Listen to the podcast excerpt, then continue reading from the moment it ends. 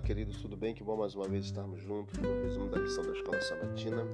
Sem dúvida, chegamos à melhor parte da lição desta semana, na qual nós temos aqui duas perguntas interessantes e alguns textos do Espírito de Profecia sobre Abraão. O que significa ser abençoado? Como ser uma bênção para os outros? Quando Deus escolheu Abraão não foi apenas para ele ser o amigo especial de Deus, mas para ser um instrumento por meio do qual o Senhor pudesse conceder às nações privilégios preciosos e especiais. Abraão devia ser uma luz em meio às trevas morais que o cercavam.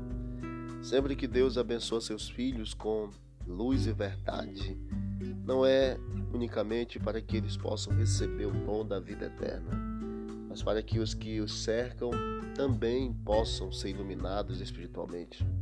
Nós somos o sal da terra. Quando Deus faz com que os seus filhos sejam sal, não é apenas para a sua própria preservação, mas para, mas para que sejam bênçãos, instrumentos para a preservação da vida de outros.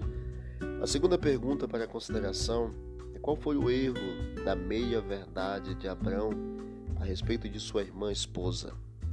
O que é pior, mentir ou dizer uma verdade ao mesmo tempo mentir tecnicamente? Estamos vivendo para resplandecer a glória de Deus. Tudo que fizermos deve ser para honra, glória e louvor de Deus. Todas as nossas atitudes, tudo que fizermos, tudo que falarmos, deve ser para honra e glória de Deus. Deus te escolheu não para apenas ser seu amigo, mas para que você seja um instrumento por meio do qual muitas pessoas possam ser abençoadas. Portanto, ao receber esse grande privilégio, entenda também a grande responsabilidade que eu e você temos para propagarmos a mensagem de Deus a todas as pessoas. Que Deus abençoe a todos nós e vamos orar. Querido Deus, muito obrigado por esse resumo da lição da Escola Sabatina de sexta.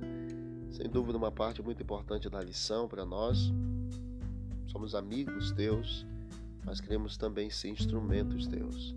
Que o Senhor nos conceda o privilégio de fazermos grandes coisas para o Senhor.